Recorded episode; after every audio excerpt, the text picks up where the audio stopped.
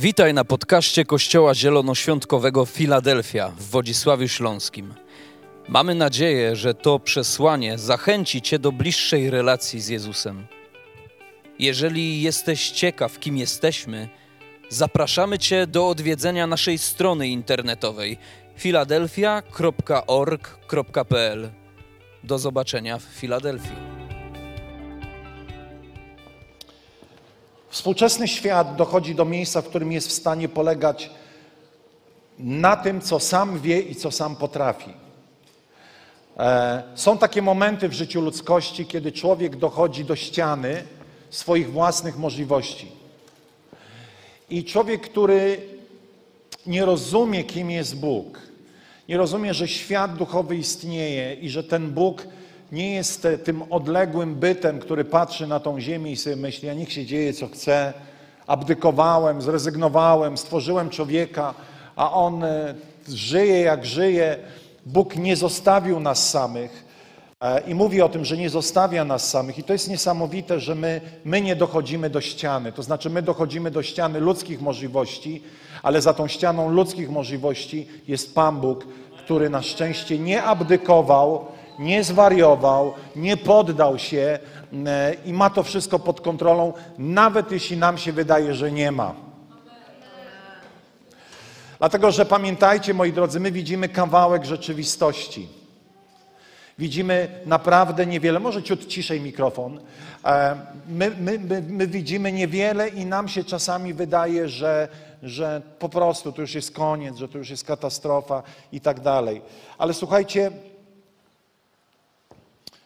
nie sztuką albo nie ma niczego wielkiego wydawać ten sam dźwięk, który wydaje dzisiaj ludzkość. Ludzkość dzisiaj wydaje dźwięk przerażenia. Ludzkość dzisiaj wydaje dźwięk paniki. Ludzkość dzisiaj wydaje dźwięk, um, nie wiem, nawet agresji, jedni względem drugich. Oczywiście oglądamy Onet, oglądamy e, różne tam sytuacje i tam e, każdy poucza każdego. E, my wiemy, jak walczyć z wirusem, oczywiście my Polacy zawsze wiemy, my wiemy, jak się trenuje polską reprezentację, my wiemy, co to, jak się naprawia samochody. I widzę, jak ludzie skaczą sobie do gardeł, ale my musimy wydawać inny dźwięk. Jesteście ze mną? Totalnie inny dźwięk.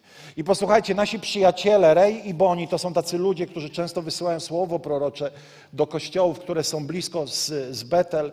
Napisali takie słowo. Pozwolicie, że ja przeczytam je. Tłumaczyłem je szybko, więc może być trochę, tak wiecie, karkołomnie z polskim, ale, ale postaram się to, to wszystko przekazać w miarę mm, e, tak e, czytelnie. A więc oni piszą tak. Bóg daje nam takie słowo wzrost. Nie w sensie wzrost mężczyzna 1,86 m, ale w sensie progres, wzrost, rozwój. I oni mówią tak, piszą tak, kochamy modlitwy biblijne. W tym tygodniu Boni skupiła się na modlitwie, która ma szczególne zastosowanie w tym sezonie, w którym zdrowy rozsądek czasami nie jest tak powszechny. Paweł modli się w liście do Efezjan, aby Bóg Pana naszego Jezusa Chrystusa, Ojciec chwały, dał wam ducha mądrości i objawienia w poznaniu Go. Bez światopoglądu Króla Jezusa rzeczy tutaj mogą być nieco trudne do zrozumienia. Ośmielam się skierować tę modlitwę z wiarą do niektórych ludzi w waszym środowisku, którzy zmagają się ze swoim światopoglądem, czyli z tym, co dzisiaj myślimy, z tym, jak patrzymy na wiele spraw. Poprosiliśmy tatę, w sensie tatę w niebie, o słowo, które, które, o słowo, które uwalnia dla nas podczas weekendowej służby. I oto co słyszymy. Wzrost, progres. Od stworzenia do upadku i odkupienia do odnowienia. Jest tylko jeden kierunek dla Królestwa Bożego, to jest wzrost. Królestwo Boże zawsze idzie do przodu. To nie jest królestwo, które się zwija. To nie jest królestwo, które się cofa. Nawet Paweł mówi, ale my nie jesteśmy z tych, którzy się cofają. A więc u Boga jest tylko jeden kierunek do przodu. Amen. A więc. Amen.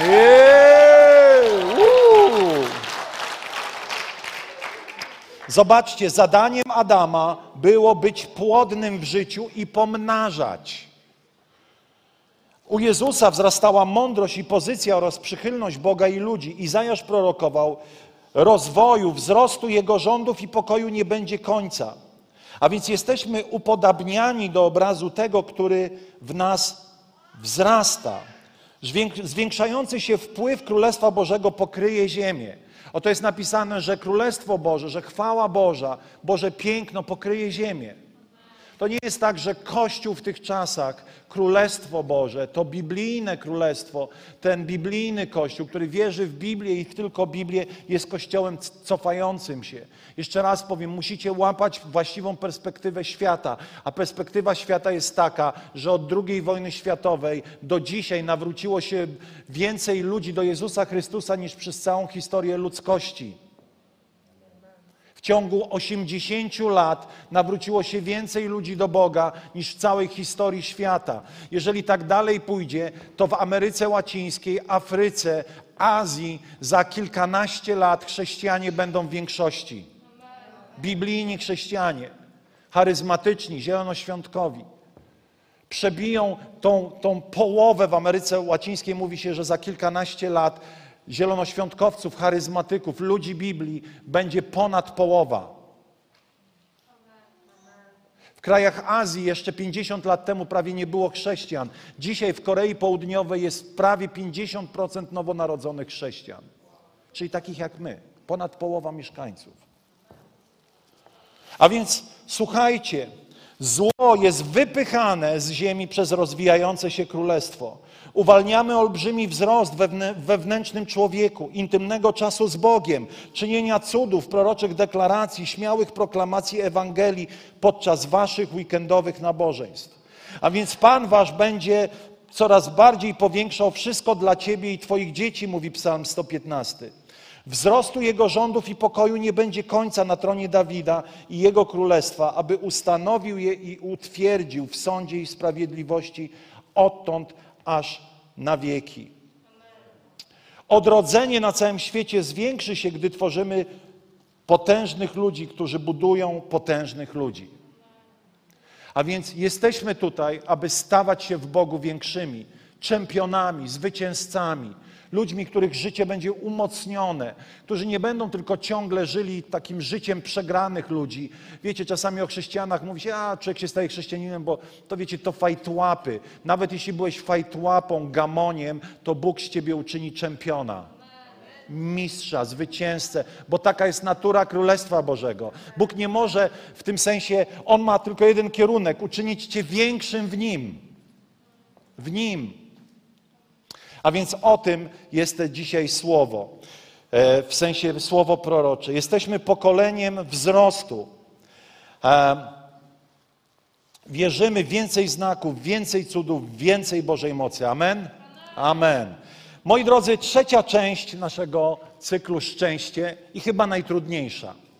Tak wyszło, że, że zostawiłem ją na koniec, bo kiedy zacząłem studiować ten temat szczęścia, i kiedy tak trafiło na to, to sobie myślę, to jest takie kazanie z typu, że Bóg nazywa szczęściem to, czego normalnie człowiek nie jest w stanie szczęściem nazwać. Ale wierzę, że kiedy na koniec dopłyniemy do mety, to zobaczycie, że to, o czym Wam mówię, ma sens. E, oglądałem kiedyś program na temat katastrof lotniczych. E, był taki samolot Concorde. Słyszał ktoś o samolocie Concorde? To był najszybszy samolot świata, który e, w kilka godzin był w stanie przelecieć z Paryża, Londynu do Nowego Jorku. Można było rano polecieć do Nowego Jorku, zjeść śniadanie, zjeść obiad, lunch i wieczorem wrócić do Paryża. To był najszybszy ponaddźwiękowy samolot na świecie. Francuzi, którzy byli twórcami, Francuzi i Brytyjczycy, e, szczycili się tym, że ten samolot, ten samolot jest absolutnie samolotem e, bezawaryjnym. Samolotem, który, wiecie, jest najbezpieczniejszym, nigdy nie spadnie, nigdy nic się nie wydarzy, jest po prostu cudem techniki. I oglądałem film o, o katastrofie Concorda. I wiecie, tam była cała pokazana historia, jak to się wydarzyło i co się stało. I zaczynało się od tego, że po prostu byli mechanicy, którzy sprawdzali bardzo mm, skrupulatnie każdy element, każdą część, każdą śrubkę. E, I oni to wszystko sprawdzali, mieli olbrzymie tak zwane checklisty, czyli takie listy, co należy sprawdzić. A potem, kiedy pilot zasiadał do tego samolotu, oczywiście to byli najlepsi piloci, siadali w swoich fotelach, brali swoje notatniki i sprawdzali element po elemencie z tej całej e, mach, machiny, z tych wszystkich obwodów, czy wszystko działa e, prawidłowo. I wiecie, wystartowali. I są niesamowite zdjęcia. Wiecie, mówi się ponoć, że nie wolno oglądać katastrof filmowych, kiedy masz lecieć samolotem w tym tygodniu, e, bo naprawdę nabierasz Pietra. E, ja tak jakoś nie wiem, na zasadzie chyba jakiegoś masochizmu, sa, y, samo okaleczania się oglądałem ten, ten, ten, ten film. I wiecie, nagle ten Concorde startuje, jest nakręcone z jakiejś tam kamery przemysłowej, jak on leci i nagle za nim taka smuga ognia. Taki pióropusz. Ten samolot wznosi się, wznosi, wznosi i nagle niedaleko za lotniskiem spadł. Maszyna, która miała być niezniszczalna. Wszystko było sprawdzone, a jednak samolot nie doleciał do celu. I kiedy film dalej się toczył, było pokazane całe dochodzenie, co tak naprawdę mogło być przyczyną. I posłuchajcie tego. Wydawało się, że sprawdzili wszystko. Ale samolot, który startował, wiecie, na dużych lotniskach jest tak, że samoloty startują co kilkanaście sekund dosłownie. One ustawiają się w kolejce, to jest niesamowity widok, uwielbiam na to patrzeć i po prostu poleciał, poleciał, poleciał. Samolot, który leciał przed nim, startował, ułamał się kawałek blachy, który spadł na pas startowy. Concorde, który po nim startował, jakby rozpędzał się, i najechał kołem na ten kawałek blachy, koło urwało, jakiś element opony urwał się i uderzył w bak paliwa, który się rozszczelnił i się zapalił. Dlaczego ja wam opowiadam tą historię? Dlatego, że nasze życie trochę jest jak życie, jak lot samolotem. Każdy z nas ma taką checklistę, którą należy sprawdzić, abyś doleciał do celu. Jeżeli ta lista nie jest sprawdzana, pewnego dnia mała śrubeczka, mały element może znaleźć się na Twojej drodze, który może sprawić Ci wielki ból. Oczywiście mały w cudzysłowiu, bo ten, ten mały element na tym pasie startowym był wielkim zagrożeniem. I myślę, że potem wprowadzono, po każdej katastrofie wprowadza się pewne procedury, aby e, uniknąć kolejnej. Myślę, że wprowadzono jakąś procedurę sprawdzania pasów startowych, etc. i tak dalej, i tak dalej, aby nic tam na nich nie leżało, a naj, najmniejszy element, bo on może jakby e, być zagrożeniem, żeby ten samolot z tymi kilkuset pasażerami doleciał do celu. I dokładnie Bóg w naszym, życiu, w naszym życiu dokładnie czyni coś takiego, sprawdza nas przed nami samymi. Bóg wie o nas wszystko i Bóg nie musi nas sprawdzać. Ale Bóg tworzy pewną checklistę, wykorzystuje sytuacje i okoliczności, aby sprawdzić nas przed nami samymi, abyś doleciał do celu, abym ja doleciał do celu abym dobiegł do mety. I posłuchajcie teraz słowo z Pisma Świętego, które jest kluczowe i zaczyna się tak. Szczęśliwy człowiek, list Jakuba 1,12. Szczęśliwy człowiek, który przechodzi przez próbę. Szczęśliwy człowiek, który jest w próbach. To jest jakieś chyba głupie. Raczej powiedzielibyśmy nieszczęśliwy. Zgadzać się ze mną? Kto lubi próby? Kto lubi testy? Kto lubi sytuacje życiowe, które w jakiś sposób nas testują i nas sprawdzają? Nikt. A jednak Jakub mówi szczęśliwy, inne tłumaczenie mówi błogosławiony jesteś, kiedy błogosławiony jest człowiek, który przechodzi przez próbę. I teraz słuchajcie, bo gdy zostanie wypróbowany, otrzyma wieniec żywota, który Bóg obiecał tym, którzy go kochają.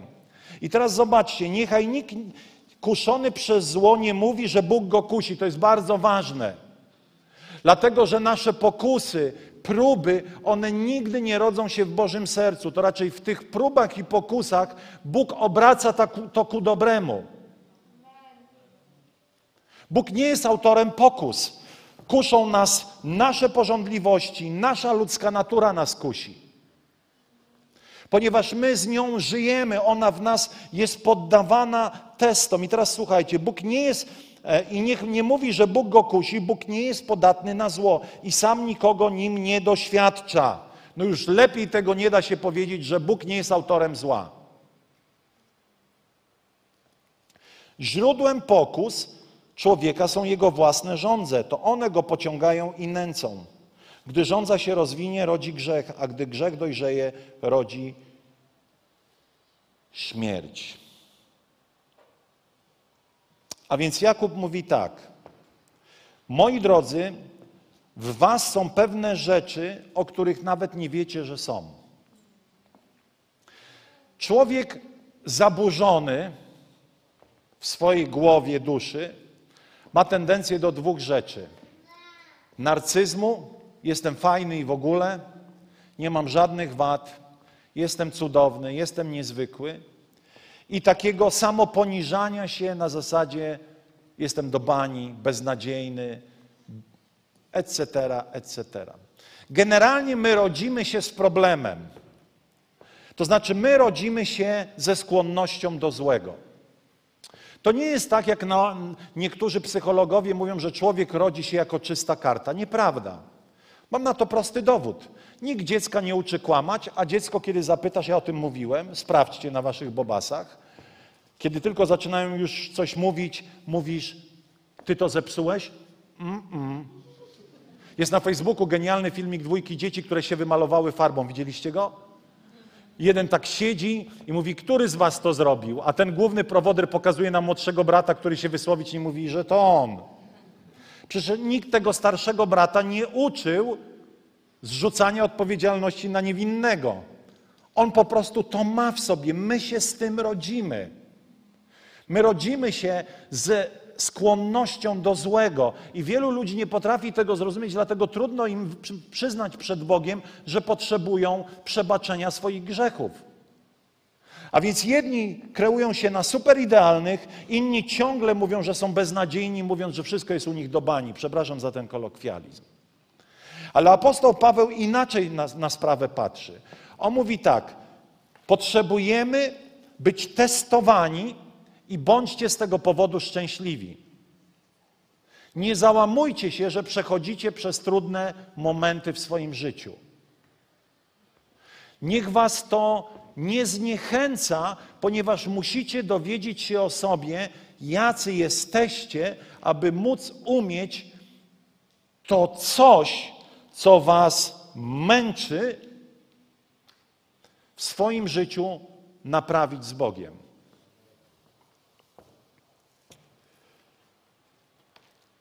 Ciekawym jest, że on w tym, w tym fragmencie mówi: Przechodzimy przez testy, ale pamiętajcie, na końcu jest nagroda.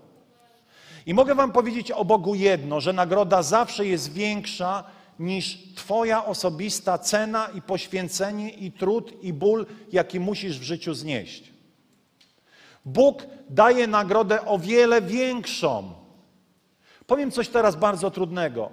Nawet jeśli Twoje życie od urodzenia do odejścia z tego świata byłoby pasmem ciężkich rzeczy, to i tak, jeśli nawróciłeś się do Boga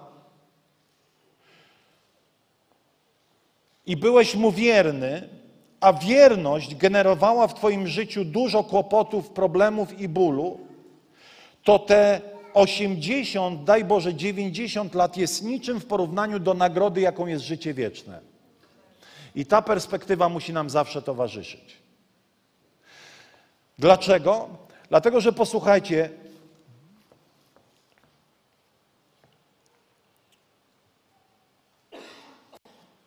na pewnym etapie swojego życia możesz obrazić się na Boga z powodu rzeczy, które ciebie spotykają. Wiecie, jest jaka strategia diabelska. Teraz powiem to z głowy. Mam nadzieję, żeby, że tego nie, nie pokręcę że zadaniem diabła jest przypisać Bogu rzeczy, za które on nie jest odpowiedzialny, i przypisać diabłu nagrodę, za którą on nie jest odpowiedzialny, czy dobrą rzecz, za którą on nie stoi. Czyli mówiąc prościej, diabeł chce, żebyś uwierzył, że to, co dobre, pochodzi od diabła, a to, co złe, pochodzi od Boga. To jest jego strategia. Dlatego, kiedy przychodzą trudy do Twojego życia, złe rzeczy, doświadczenia, to jedną ze strategii diabła jest to, aby wmówić Ci, że to Bóg za tym wszystkim stoi. Że Bóg Ciebie doświadcza, że Bóg Ciebie po prostu, nie wiem, smaga. Tak, te rzeczy, one, w nich jakby Bóg jest, ale nie są one Jego autorstwa. To jest bardzo ważne. Dlaczego w takim razie Bóg tego nie zabierze? Dlatego, że czasami to jest jedyna droga, aby w naszym życiu móc dowiedzieć się o tym, co jest w Tobie i czyni Cię nieszczęśliwym.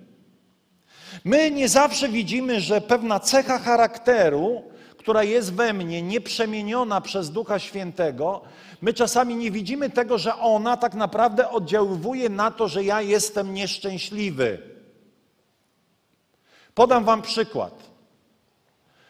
Jeżeli człowiek w swoim życiu jest chciwy i zazdrosny,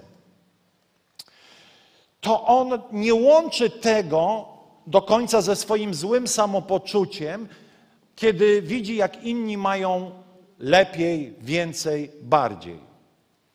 On nie wie, że jest poirytowany. Nie wiem, ktoś przyjeżdża nowym samochodem. I ten zacny chrześcijanin patrzy i czuje, że coś go męczy, ale on nie dopuszcza do siebie tej informacji, że jest chciwy, zazdrosny o to, co mają inni. Wiecie, pożąda rzeczy, które nie są jego. Ale wiecie, kiedy on się do, o tym dowiaduje? Kiedy właśnie ktoś przyjeżdża nowym samochodem. Gdyby ktoś nie przyjechał nowym samochodem, prawdopodobnie nie odkryłbyś w sobie tego, że jesteś chciwcem. Jeżeli ktoś jest lękliwy z natury, to odkrywa swoją lękliwość w sytuacjach, których inni się nie boją. Po co? Po to, żeby Bóg uczynił cię odważnym, a nie po to, żebyś dalej się bał. A więc przechodzimy różne testy. Po co? Aby zobaczyć, w jakim miejscu jest Twój charakter. Twoje serce. I nie ma na to innego sposobu. Oczywiście jest, ale my nie traktujemy do końca tego, o czym Wam powiedziałem tydzień temu. Jest inny sposób, to jest Słowo Boże. Czyń jak, jak mówi Słowo Boże, a nie będziesz musiał przechodzić testów. Dlatego, że testem jest Słowo Boże. Kiedyś pe pewien nauczyciel na szkole biblijnej, do której chodziłem, powiedział tak: To jest numer jeden zmieniania Twojego życia przez Boga. Ale ponieważ my nie zawsze traktujemy to serio, to Pan Bóg wykorzystuje testujące nas sytuacje, aby zmieniać nasze serce, nasz charakter. Wolałby to robić w ten sposób. Wieście mi. I teraz, kiedy przychodzą do naszego życia trudne sytuacje, walka jest o nasze serce i nasz umysł, czy uczynimy Boga odpowiedzialnym za wszelkie zło naszego życia. Czy będziemy jak żona Joba, która mówi złożeć Bogu i umrzyj? Zawsze, kiedy przychodzą trudne, testujące, doświadczające nas historie, zawsze stajemy przed wyborem. Albo będziemy mówili, Boże, gdzie jesteś? I wiecie, czasami w chwilach desperacji nie ma niczego złego w tym, kiedy wrzeszczysz, Boże, gdzie jesteś? Ale złe jest to, kiedy to zagościło w Twoim życiu na stałe i masz żal do Boga.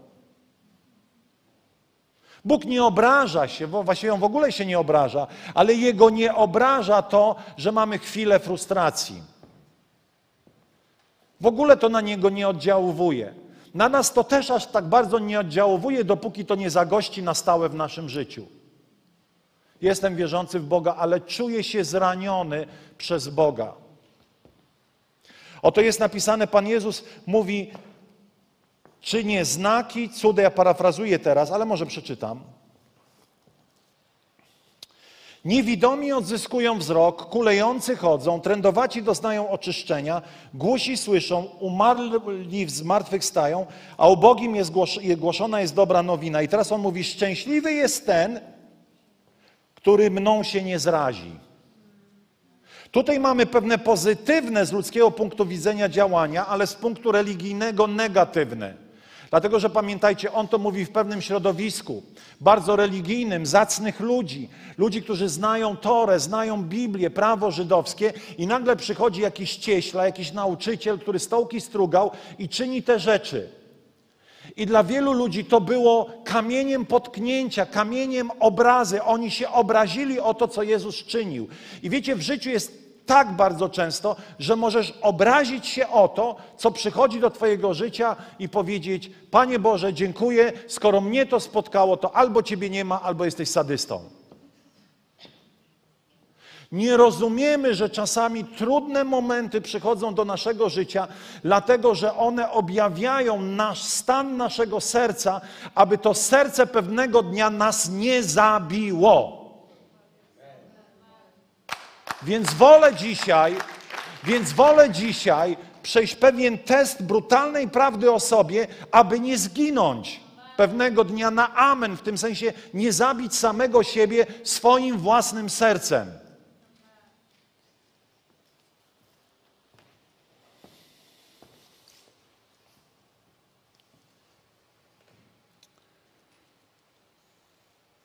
Trzecia rzecz z tym związana to kiedy przychodzą testy do naszego życia, to rzeczą, która absolutnie pozwala nam przejść ten test zwycięsko, to nadzieja pokładana w Bogu. Nadzieja. Co to jest nadzieja?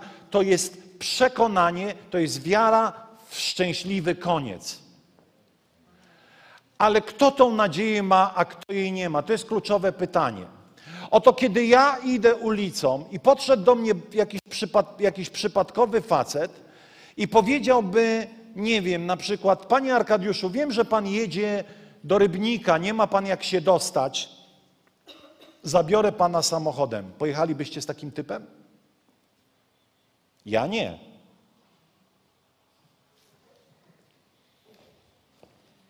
Bo ja sobie wyobrażam tak, wywiezie, zabije, głowę utnie, wrzuci do rowu, koniec. Mało to pełno różnych wariatów? Albo spotykacie kogoś na rynku i ktoś chce porozmawiać o sprawach dla was intymnych i ważnych. Porozmawiacie z taką osobą? Ja nie. Dlaczego? Bo jej nie znam. Nie wiem, jakie ma intencje. Nie wiem, skąd przyszła, dokąd zmierza. Nie wiem, czy ma szczere serce. W ogóle nie wiem, kim to jest, dlaczego miałbym opowiadać tej osobie, czy składać jakieś zaufanie w jej tutaj przypadkowo spotkanej. I wiecie, dlatego z Bogiem jest tak, że nasza nadzieja jest wprost proporcjonalna do intymnej znajomości Boga.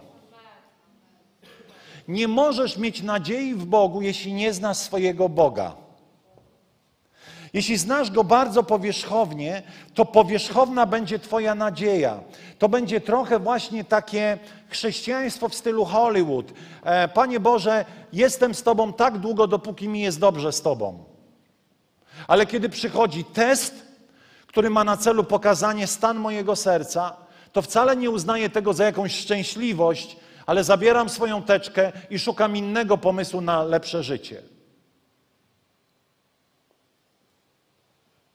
Niestety smutnym jest to, że w czasie COVID-u w niektórych kościołach ludzi ubyło, a nie przybyło. I jest wiele przyczyn. Jedne to jest szczera obawa o bezpieczeństwo, i ja to rozumiem.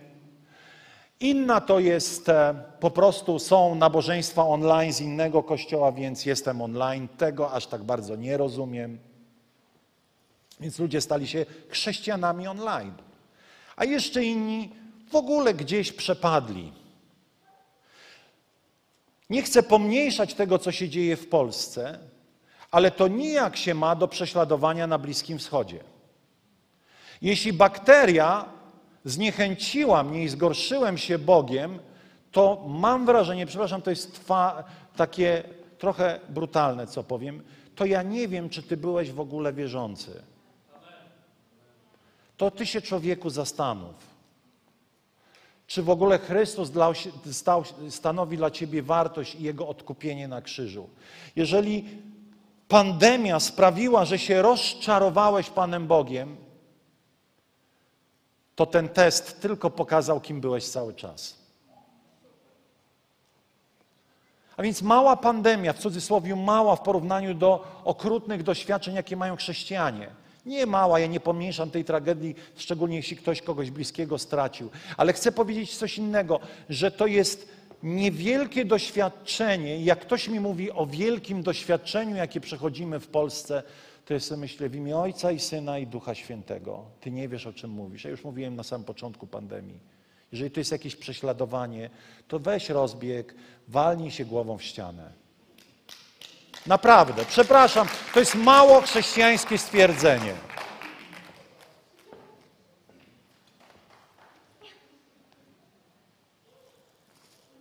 Rozumiem, jeżeli ktoś w pandemii traci dobytek, ale jeżeli dla ciebie sam fakt tej choroby jest jakimś strasznym doświadczeniem, to jeszcze nie zrozumiałeś. I właśnie dlatego czasami trudne sytuacje pokazują, w jakim miejscu jesteśmy. Ale wiecie, Bóg jest cudowny. Dzisiaj czytałem z księgi Jeremiasza, tak przypadkowo otworzyłem słowo, wiecie, aż przerażające, bo tam yy, ty cudzołożnico i w ogóle, i tam wyzywa Jeremiasz Izrael od najgorszych prostytutek, a na końcu mówi, ale Bóg jest miłosierny i dobry. Zwyzywał Izrael, ale Jeremiasz mówi, ale Bóg jest pełen miłosierdzia. I wiecie, Bóg jest tak pełen miłosierdzia, że Jego w ogóle nie zniechęcają nasze zaburzenia, nasze ułomności, nasz brak charakteru. On z miłości, dlatego jest napisane, że szczęśliwy jest ten, którego ojciec smaga, wychowuje. Jesteśmy w najlepszym miejscu, bo jesteśmy Jego dziećmi i Bóg nie chce, żebyś pozostał w tym miejscu niedojrzałości, dlatego przechodzisz przez jakiś test, dlatego ja przechodzę przez jakiś test i czasami naprawdę muszę powiedzieć, jestem bardzo niedojrzały. Ale jestem szczęśliwy potem, kiedy, nie wiem, następuje korekta mojego charakteru i mogę zachować się tak, jak dojrzały człowiek w Panu powinien się zachować. Kiedyś mieliśmy jakąś sytuację i tak y, rozmawiam z Angelką i tam mówię, nie, ja, nie, mnie to denerwuje, ja jestem wnerwiony na tą osobę, nigdzie nie pójdę, nie pojadę, nie chce mi się. A chodziło o jakieś tam kościelne większe wydarzenie. A ona mówi, pomyśl, czy tak postępuje dojrzały człowiek. Znałem odpowiedź. Trzeba jechać. Żyły takie, ale trzeba było jechać. No coś w stylu, nie pojadę, bo tam głupoty gadają w ogóle, same głupki, nie będę tam z nimi siedział. Przepraszam, tak ja przekoloryzowuję, ale coś w tym stylu. I ona mówi, ale pomyśl, to jest dojrzałe, co mówisz. I czasami znajdziemy się w takiej sytuacji i nie przypisujmy Bogu intencji, których On nie ma. Nie przypisujmy Jemu rzeczy, których On nie czyni, ale właśnie przejdźmy, czasami na czworakach, ale przejdźmy ten test. Nie jest ważne, w jakim stylu zdajesz testy. Ważne, żeby się zdawał. Jedni z podniesionym czołem idą przez tą trudną sytuację, inni płaczą, jeszcze inni wydzwaniają do innych, pomóż i tak dalej, i tak dalej. To nie jest ważne. Wiecie, co jest co jest jakby owocem z danego testu. Jest owoc w postaci tego, że nie reagujesz już potem drugi raz czy trzeci, bo może będziesz testowany parę razy, że już nie zareagujesz w sposób niedojrzały w sytuacji, w której się znalazłeś. Nie zaparłeś się Boga, oddałeś Bogu chwałę, zrozumiałeś swoją wadę charakteru i pozwoliłeś Bogu ją uleczyć. Jeśli jesteś osobą obrażalską na przykład, to będziesz testowany przez sytuacje, w których możesz się obrazić. Będziesz tak długo testowany przez te sytuacje, aż przestaniesz się dąsać i fochować o byle co. Tak, czasami są pośród nas ludzie, którzy tak jakoś są, o wszystko się obrażają, fochują się na każdą sytuację. I będziesz tak długo przechodził tę sytuację, aż zaczniesz reagować we właściwy sposób. Dlatego Biblia mówi, że szczęśliwi ludzie, którzy przechodzą testy, a się fochowali, bo nie będą się już fochować. To jest moja wersja Jakuba. Amen. Szczęśliwi zazdrośnicy, którzy przechodzą testy, bo nie będą już zazdrościć. I nie będzie to ich zżerało od środka. Dlaczego on ma, a ja nie mam? Dlaczego on zarabia więcej za tą samą pracę, a ja nie zarabiam? Ja to muszę, wiecie, znacie te wszystkie zazdrosne akcje w naszym życiu. Wy nie zazdrościcie, ja wiem, ale tam online ludzie zazdroszczą, więc ja to do nich, ja do, do was to online, bo w Filadelfii nikt nigdy nie zazdrościł, wiecie. To w ogóle już miejsce święte. Ale punkt numer trzy wracamy. Nadzieja. Nadzieja. Nadzieja rodzi się z osobistego poznania Boga. Nadzieja rodzi się z powodu posiadania własnych historii happy endu, dobrych, dobrych zakończeń trudów naszego życia, czy trudnych, testujących nas sytuacji. Jeżeli wtedy Bóg miał moc mnie wyrwać z tego problemu, to i teraz mnie wyrwie. Dlatego jeden z psalmów mówi: Wspominam dzieła dawne. Jeżeli masz historię swoich osobistych zwycięstw, odwołuj się także do nich.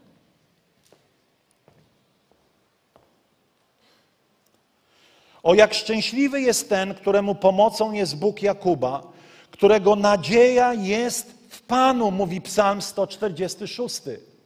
A więc moją pomocą jest Bóg. Tak, Bóg posyła czasami ludzi. Bóg czasami posyła przy, sprzyjające okoliczności ponadnaturalne zdarzenia, połączenia, ale to On jest autorem tych wszystkich kół ratunkowych w tych momentach testów. Ale nie będę obrażał się, słuchajcie, nie będę obrażał się o to, co mnie spotyka.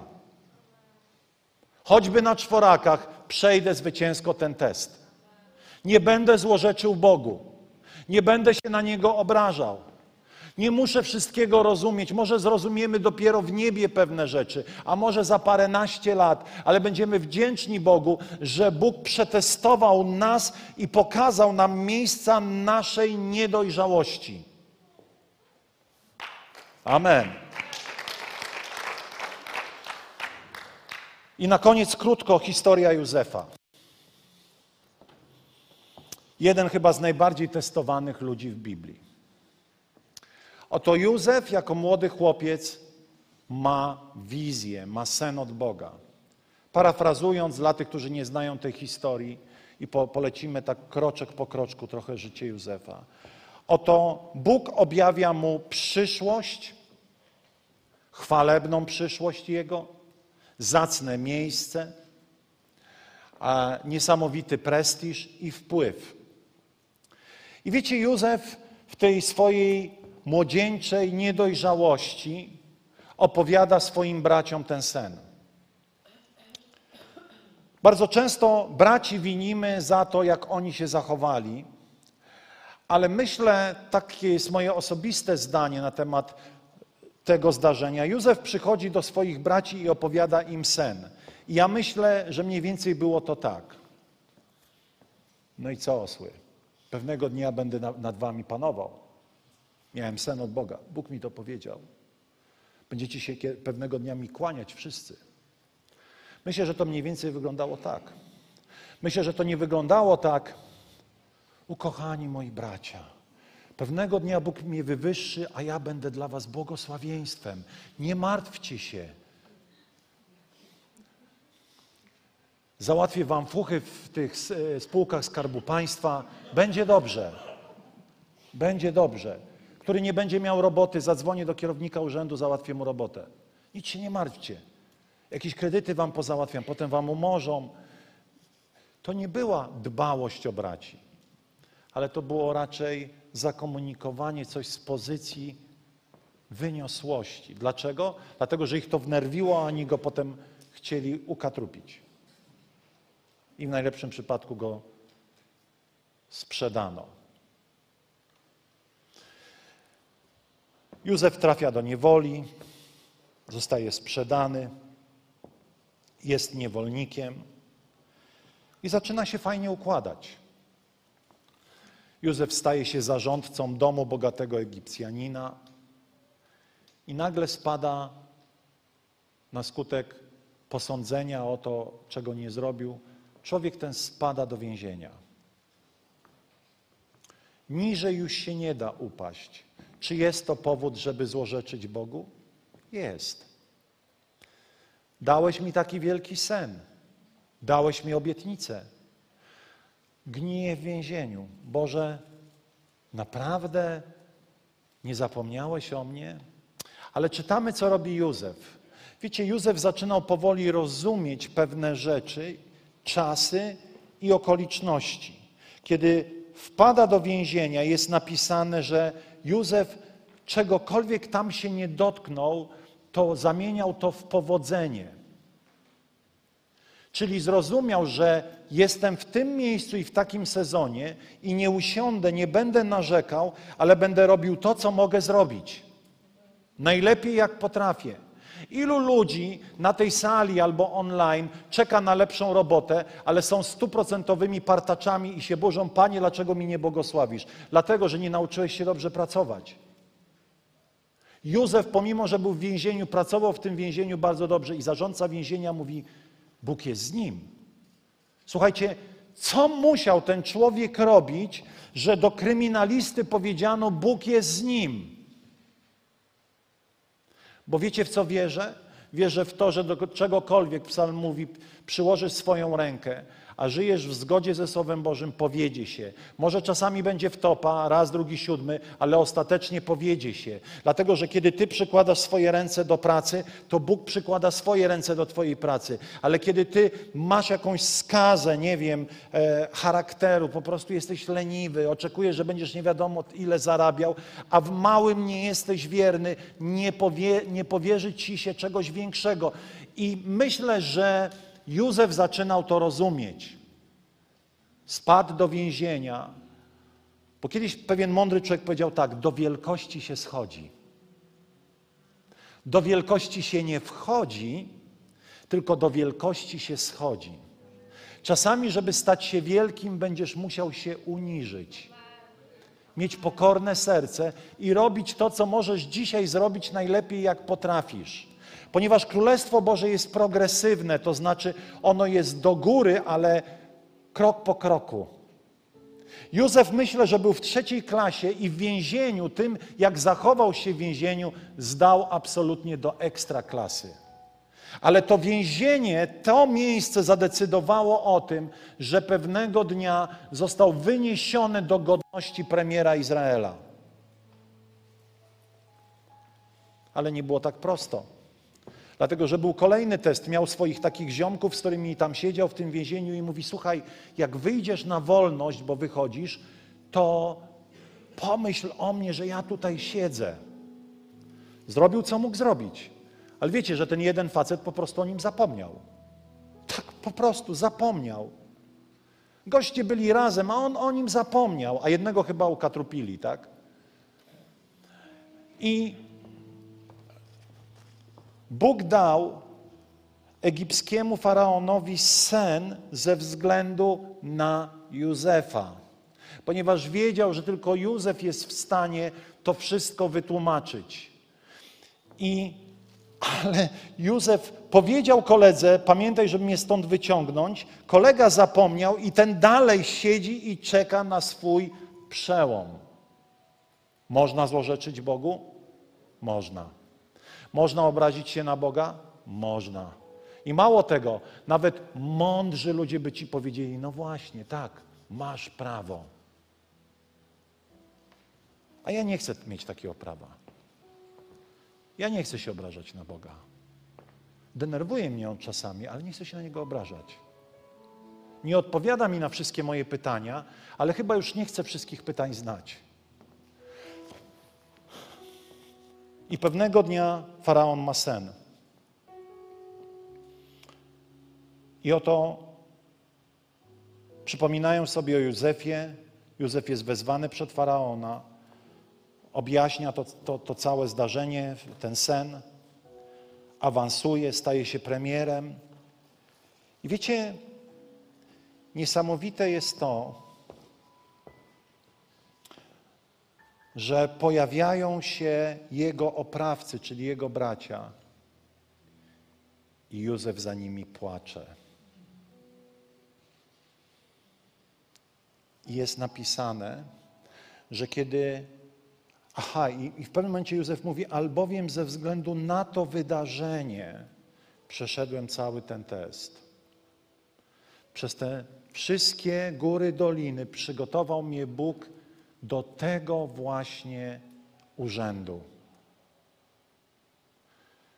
Co stałoby się, gdyby Józef nie przeszedł tego, a po prostu pewnego dnia został zabrany z pastwiska na premiera? To by go zabiło. Jesteście ze mną? Przechodzisz przez testy, bo Bóg ma dla ciebie coś większego zawsze. Zawsze. Zawsze. Dlatego szczęśliwy ten, który przechodzi próby, ponieważ kiedy przejdzie próby, otrzyma wieniec żywota wiecznego. Najwyższą nagrodę, życie wieczne. Nie ze względu na te próby, ale ze względu na to, że dobiegł do końca. W jakim miejscu jesteśmy? Czy potrafimy dostrzegać jakiś ułamek szczęścia w sytuacjach trudnych? Czy potrafimy już w ten sposób patrzeć na różne sytuacje? Chciałbym powiedzieć jasno, to nie znaczy, że kiedy ciężko zachorowałem, będę mówił, o jaki jestem szczęśliwy, super, że nie wiem, coś tam. Ale raczej chcę rozumieć, że Bóg ma inną miarę szczęścia, Bóg zawsze chce ku dobremu, Bóg nigdy nie jest autorem tych wszystkich rzeczy, które mnie spotykają, ale jest moim przyjacielem w tych wszystkich rzeczach, które mnie spotykają. Jest moim przewodnikiem, jest moją skałą, jest e, moim sztandarem, moim przełomem, moim uzdrowieniem, moim zaopatrzeniem.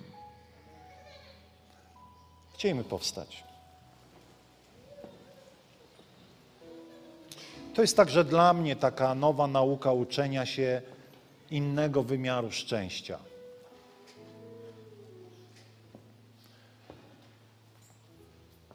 Ponieważ już wiemy, że szczęście to nie jest to, co posiadasz dlatego że pewnego dnia to wszystko zostawimy. Ale moim szczęściem jest być blisko Boga.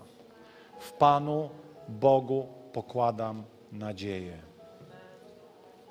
I z tego bierze się każde inne zadowolenie i momenty uśmiechu i radości. Ale moim szczęściem jest być blisko Boga. Chciałbym, żebyśmy zamknęli swoje oczy, pochylili głowy. Chciałbym Ciebie zapytać, w jakim miejscu jesteś wobec Boga dzisiaj? Pismo Święte mówi, że każdy człowiek poprzez decyzję staje się chrześcijaninem. Poprzez decyzję, w której uwierzy, że Jezus Chrystus jest Bogiem i na krzyżu zmarł za jego grzechy. Czy dzisiaj na tej sali ktoś może powiedzieć, do tego momentu Bóg był dla mnie bardzo odległy, ale dzisiaj zaczynam wierzyć, że Jezus jest Bogiem i zmarł za, za moje grzechy na krzyżu. Biblia mówi, że jeżeli uwierzysz w to, stajesz się chrześcijaninem, a wszystkie Twoje grzechy są przebaczone. Czy jest ktoś na sali, kto dzisiaj mógłby podnieść rękę i powiedzieć, pastorze, ja dzisiaj uwierzyłem. Tak, uwierzyłem. A więc daj mi znak, bo chcę się z Tobą pomodlić. Podnieś swoją rękę na sekundę, dwie. Nie ociągaj się, nie bądź po prostu osobą, która wyjdzie stąd niepojednana z Bogiem. Jeśli jest taka osoba, tam jest jedna osoba, kto jeszcze? Kto jeszcze? Śmiało, podnieś swoją rękę. Tu jest jedna osoba, super Szymon. Kto jeszcze? Śmiało. Wiem, że to jest wewnętrzna walka, sam ją przeżywałem. Jakby 100 kilo przy, mi do dłoni, nie umiałem jej podnieść, a wiedziałem, że to jest dzień mojego nawrócenia do Boga. Tam, gdzie jesteś, podnieś swoją rękę jeszcze śmiało i powiedz, pastorze, ja wierzę, że Chrystus jest Bogiem. Dziękuję Ci. Czy ktoś jeszcze? Czy ktoś jeszcze? Śmiało, to jest walka, tam jest osoba, super. Super, to jest walka. Ja wiem, że to jest napięcie między wstydem a pragnieniem serca. Wiem, że tego chcemy. Czy ktoś jeszcze? Ostatni raz zapytam, żeby nie wymuszać. Ci, którzy podnieśliście ręce, ale także cały Kościół, pomożemy tym osobom, które podniosły ręce, tak? Pomodlimy się razem z nimi. Powtarzaj najszczerzej, jak potrafisz to, co teraz będę mówił. Panie Jezu, wiem, że na krzyżu zmarłeś za moje grzechy, że jestem grzesznikiem i zasługuję na potępienie. Ale Ty przebaczyłeś mi moje grzechy raz na zawsze i trzeciego dnia zmartwychwstałeś. Dlatego, Panie Jezu, przyjmij mnie do swojej rodziny,